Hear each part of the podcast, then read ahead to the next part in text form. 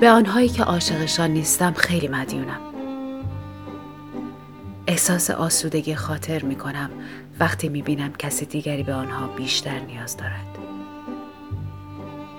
شادم از اینکه خوابشان را پریشان نمی کنم آرامشی که با آنها احساس می کنم آزادی که با آنها دارم عشق نمی تواند بدهد نبگیرد.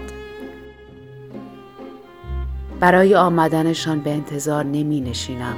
پای پنجره جلوی در. مثل یک ساعت آفتابی صبورم. می‌فهمم آنچه را که عشق نمی‌تواند درک کند و میبخشایم به طوری که عشق هرگز نمی‌تواند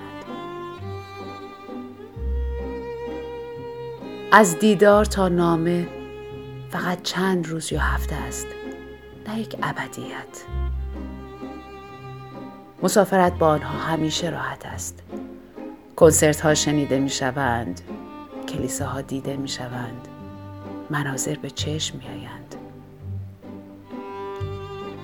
و وقتی هفت کوه و دریا بینمان قرار می گیرند کوه ها و دریاهایی هستند که در هر نقشه پیدا می شوند از آنها متشکرم که در سه بعد زندگی می کنم در فضایی غیر شاعرانه و غیر احساسی. با افقی که تغییر می کند و واقعی است. آنها خودشان هم نمی‌دانند که چه کارهایی می توانند انجام دهند. عشق درباره این موضوع خواهد گفت. من مدیونشان نیستم.